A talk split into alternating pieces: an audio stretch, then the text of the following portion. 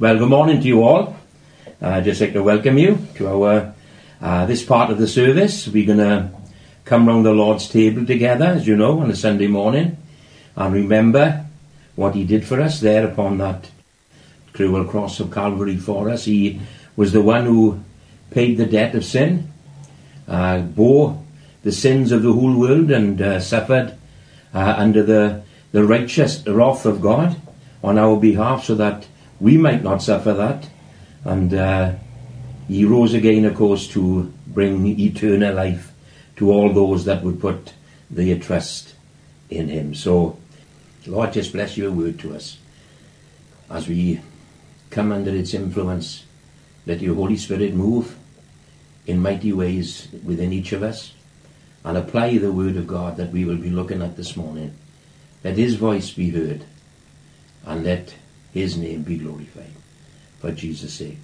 Amen. Well, if you remember, we are looking at uh, Psalm ninety-one. And if you are going to turn to it, it's right in the very middle of the Bible. And uh, I'm going to just read the first two verses to us this morning. We dealt with the first verse last week, last Sunday morning, if you remember. And we're going to be looking at uh, the second verse today. So this is what it says. He who dwells in the secret place of the Most High shall abide under the shadow of the Almighty. I will say of the Lord, He is my refuge and my fortress, my God in whom I will trust. Now this is a very, very familiar psalm that we are looking at. To many, it is a favourite psalm. Many people would consider it to be a favourite psalm. You know, and in the circumstances that we find ourselves in um, at this point in time, uh, it has become something of an anchor to the souls of men and, we- uh, men and women. So many people that I spoke to on the phone or, or um, on Facebook or whatever, they have quoted this psalm to me. And uh, I think I told you last week when we, uh, and I introduced this psalm to you, that Pauline has actually read it to me in the conservatory over breakfast quite a number of times since we've been locked in this room together. You know, and um, and therefore, um, that's the reason why I've chosen to, to look at it and see what it is actually telling us, and to see if we can glean even more confidence and security and stability from the Word of God together. Now, if you remember, if you can cast your minds back Uh, to last week, which of course is quite simple now. All you've got to go is scroll down um, the Facebook page and you'll be able to relive it all again. But last week we concluded, but not dogmatically, that it's a psalm that Moses himself wrote, probably written in the wake of the plague of the fiery serpents in the wilderness, uh, when the children of Israel were moving from Egypt into the Promised Land, which took them forty years, and there were quite a number of incidents that took place uh, during that forty years, and the plague of serpents coming into the camp was one of them.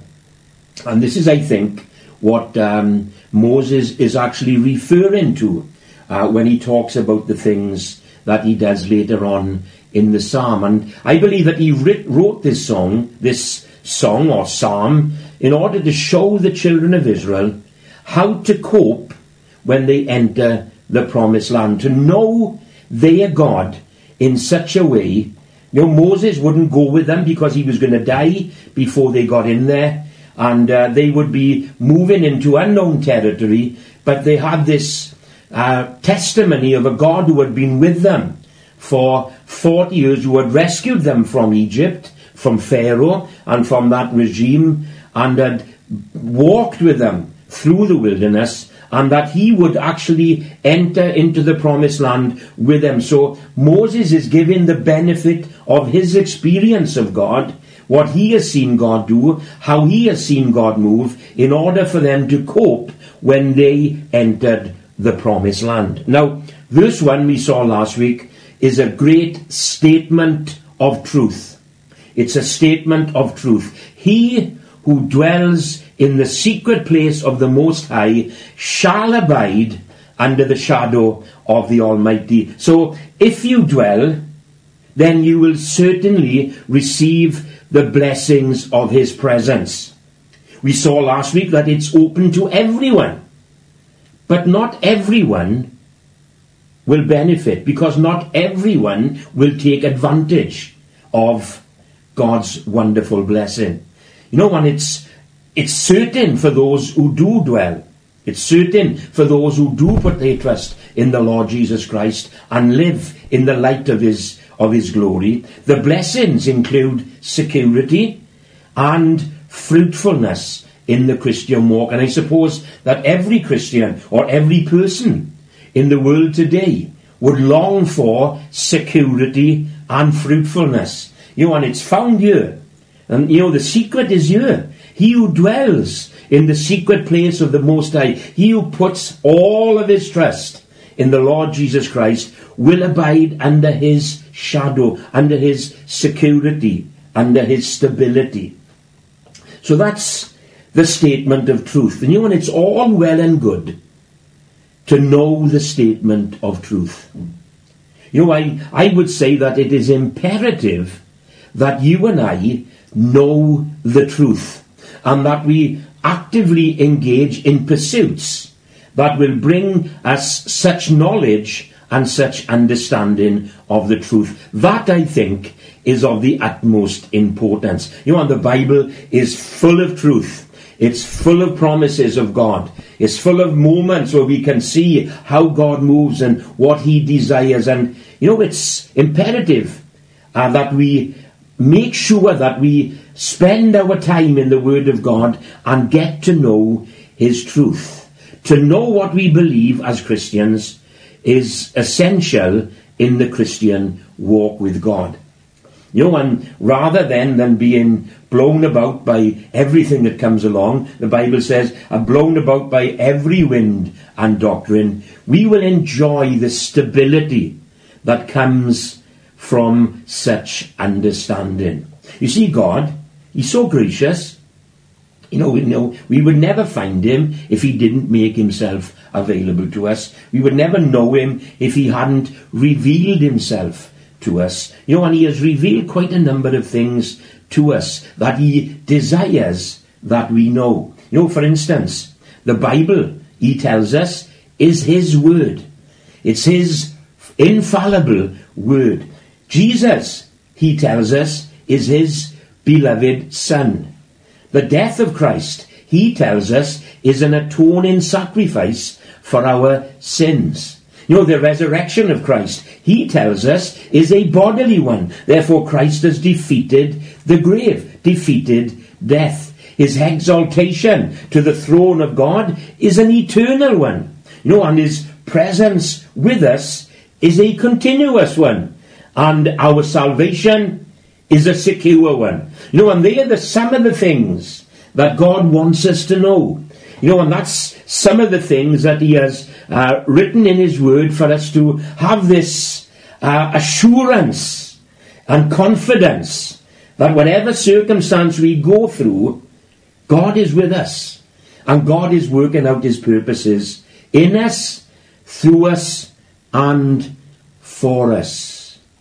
Now, if our circumstances were different, I could take you to a thousand churches this morning where all these things, all these things are known and ritually repeated by the congregation each Sunday morning. And yet, at the same time, that same congregation is oblivious to the power of such truths, because that's what they are. They are truths. They are powerful truths. But the problem in so many churches is that they get no further than the sheet that they printed on or the screen that they are projected onto. And that's why I believe Moses has written the second verse for us. You know, the psalm goes on, and Moses goes into verse two. And here we find him replaying his own personal experience of that statement of truth. And I want you to notice just how personal it is, how personal Moses has made this truth that God has shown him. Listen to what it says. I will say of the Lord, he is my refuge, and he is my fortress, and he is my God. In him will I trust. You see, this is personal. You know, and this is how God has revealed himself to Moses. You know, and this is how God reveals himself to us. I know that this is how God has revealed himself to me. So what has Moses done? He's taken the statement of truth off the sheet it was written on, or off the screen that it was projected on, and he has applied it to himself. He's applied it to himself. And do you know that if we don't do that in our own lives, then we will never benefit from who God is and from what God has done for us. Because statements of truth, however essential they are, they have no effect on us unless we live in the light of them. You know, and so this psalm, when we come to verse two, ceases to be just a statement of truth and becomes a personal testimony of how God reveals himself to a life that is fully dependent upon him. You know, verse one is how God revealed himself to Moses at the burning bush. The promise of security, the promise of success, the promise of victory, the prom- promise of freedom from Pharaoh came from the lips of God himself. But verse two is how God conducted himself in the burning desert, because there he fulfilled those promises. You know, he, he really made those promises real in the life of Moses. And Moses could point to moments in his life when God came up with the promises that he had give them, give him at the burning bush. He fulfilled the promises of, of God in the everyday struggles of confrontation with the enemy and the everyday rigors of wilderness life. You know, and that's what he does to us. Words on a page are great because we know what God is about. But when they come off the page, into our hearts, into our experience, and we can see God doing in our lives what he has promised to do in his word. You know, when we, we come, um, I know we don't come very far today. We sit in our own lounges or wherever we are listening uh, to this. But usually I would say that week by week we come to the church or we come to moments like this to see what God has revealed himself to be through his precious word.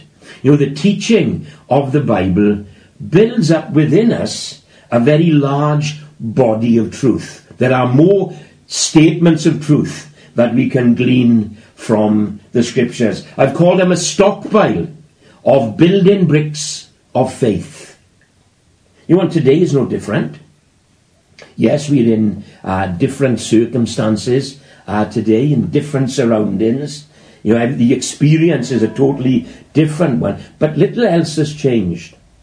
We've presented ourselves before the open word of God in order to build upon what we already know about him. You know, and this morning, you and I are spending our time at the burning bush. We are here finding out what God is like. We are here finding out what God has done. We are here looking into what God is going to do. We are here to find out what God thinks about us, and so on.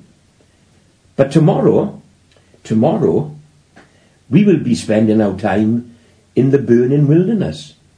See, we've been to the burning bush, but now we're going to go into the burning wilderness, and sometimes amongst fiery serpents, always amongst the murmurings of the multitude, and always in the midst of temptation and testing.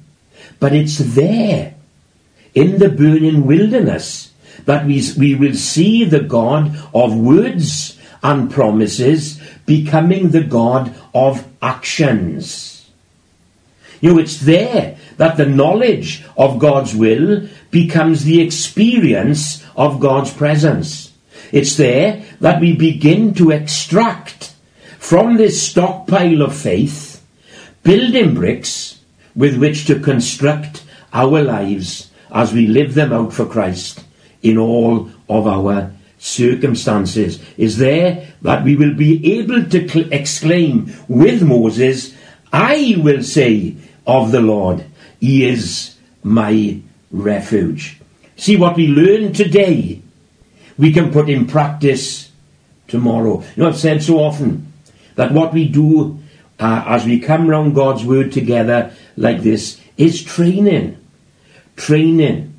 It's in the world that we face the reality of living our Christian lives. And it's in the world that God becomes for us and in us what we've learned in our study. So we can see how imperative it is to know the truth, because then it holds us in good stead when we live out the truth. And God becomes so real to us. Now, when you look at this verse, you can see that the personal testimony of Moses is rooted in his understanding of the name of his God. This is what it says, I will say of the Lord, of the Lord. So much of God is bound up in the name of the Lord. In fact, David says in Psalm one thirty-eight, I will worship towards your holy temple, and I will praise your name for your loving kindness and your truth, for you have magnified your word above your name. In other words, God's word, his reputation, his character, is all bound up in his name. Now that isn't completely alien to us uh, today, because you and I, we base our assumptions upon what name a person has. You know, for instance, if we want a job done in a house, we choose the people who we wish to do that job by the type of name that he has in the community. You know, I got a, I've just had a, my bathroom done, uh, my sh- a shower room put downstairs. You know, we got a plumber living two doors up, and he came in. And he did the most amazing job. You know, his his his uh, sort of uh, his work is good, and he's very effective in what he did. And I would recommend him to anyone, because in doing something for me, he has shown that he is he has a reputation to do, and I would be confident in recommending him to someone else. I would say, well, he's got a good name, you know, and that's the best form of advertising, this word of mouth. We give credence to a person's ability and trustworthiness. And here Moses is doing exactly the same thing. It's the name of God. You know, and Moses invokes the name that is above every other name. Now, what is the name of God? Well, the word Lord comes from the Hebrew word Jehovah, or the, the modern way we say it today is Yahweh, Yahweh. You know, and um, that's what I'd like us to think about for the next few moments before we come to an end this morning. And I want to ask you, how have you come to this place this morning as individuals? You know, we live in a world that is steaming towards destruction. It's passing through all kinds of chaos and confusion. Fear is rife. You know, doom and gloom are being propagated by our mainstream media. We may be tempted to explain, where is it all going to end? What's it all going to come to? You know, and I would ask you this morning, are you fearful? Are we alarmed? Are we despondent? You know, and if so, then what we need more than anything else is a revelation of the name of of Jehovah or Yahweh. You know, if only we could realize, like Moses did, what his name would tell us.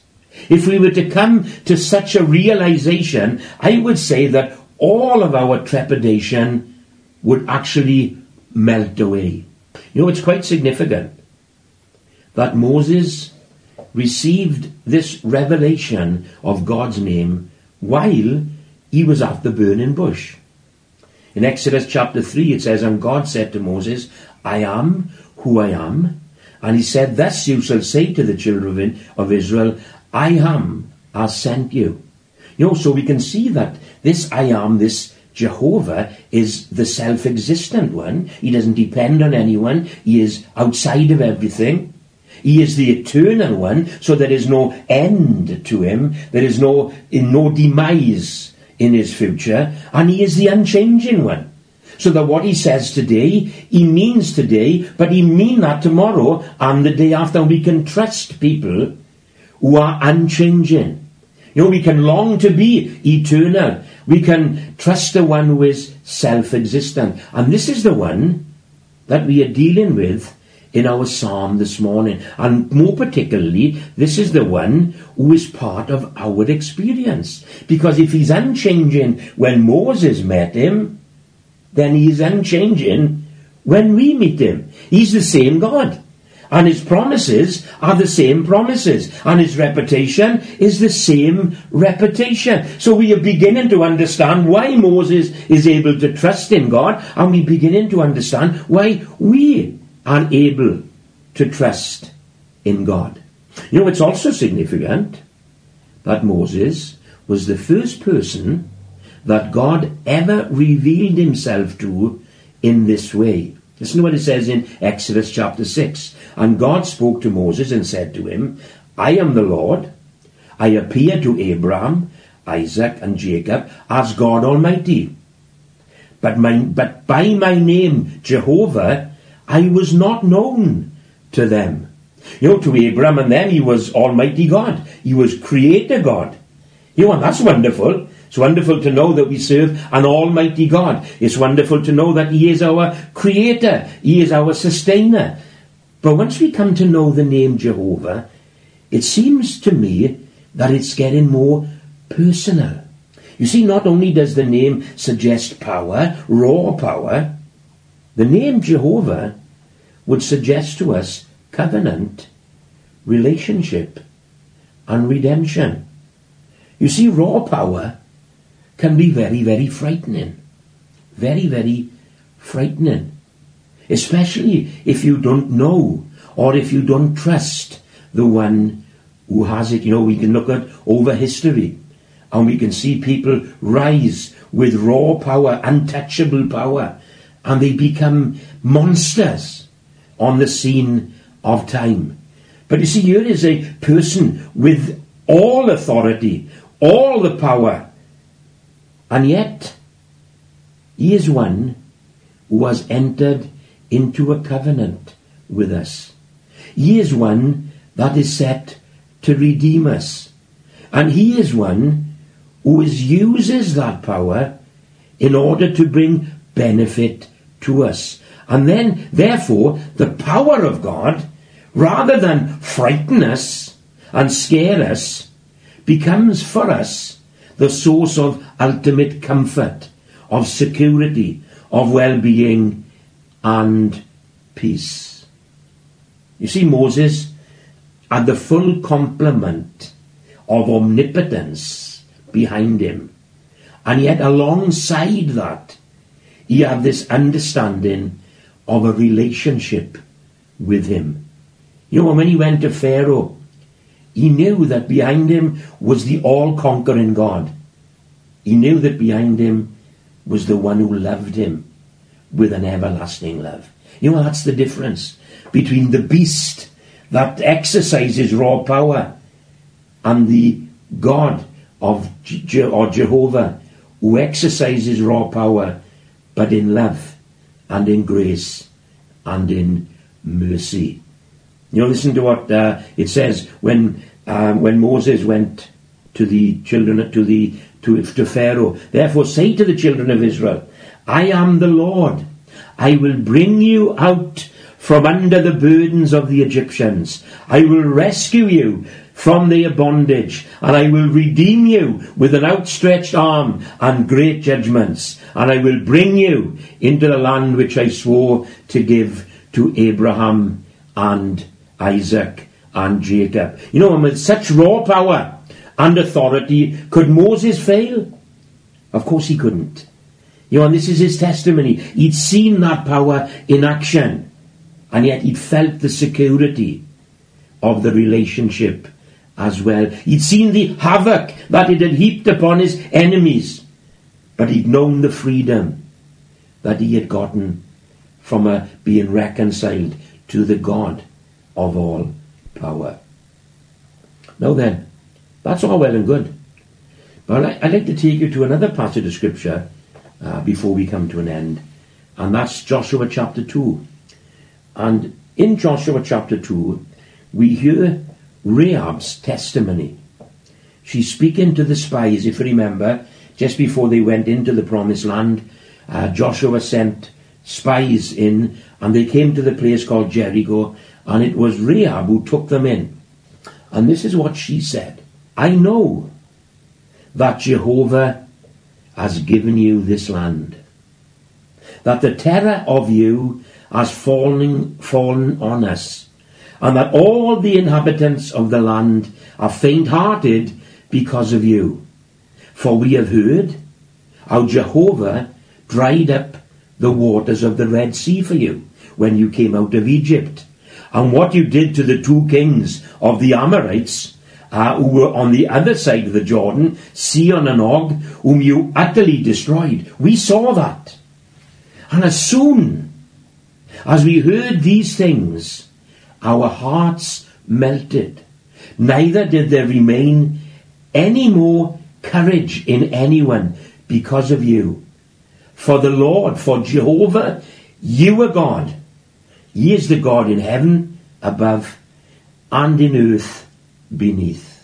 You know, and she says exactly what Moses has said. I will say of the Lord, He is my refuge and my fortress. My God, in Him will I trust. But there's a sadness to that testimony, because we know the story how the children of Israel did not trust the Lord to take them into the promised land. And for forty years they wandered about aimlessly in the desert. Why? Because they hadn't seen what Moses saw. They only saw giants and problems and defeat, when all the time the enemy were defeated because of the power of God. But they wouldn't trust the name of Jehovah. See, that name hadn't dawned on them, and with fear and trembling they let the enemy get the better of them, and they never saw the hand the land that God had already given to them. So that's very, very sad. They needed a personal revelation of who God is. And I would say, what a waste, how foolish these people, that the God of all power and all covenant, and they failed to push through. But what about us? We have the same God. His name is still the same. His power hasn't diminished in the least. His compassions, they fail not. He is the same yesterday, today, and forever. And our enemies, whatever they may be, whether they be physical enemies, spiritual, mental, emotional, they are already under the powerful heel of Almighty God. And in His covenant with you and with me, because of His redeeming power, He is fighting for you. But do you trust Him? Have you seen His name? Do you know who He is?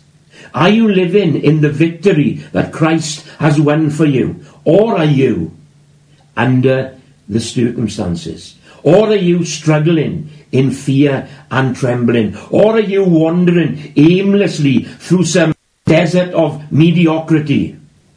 I'd say to you, what a waste. How foolish!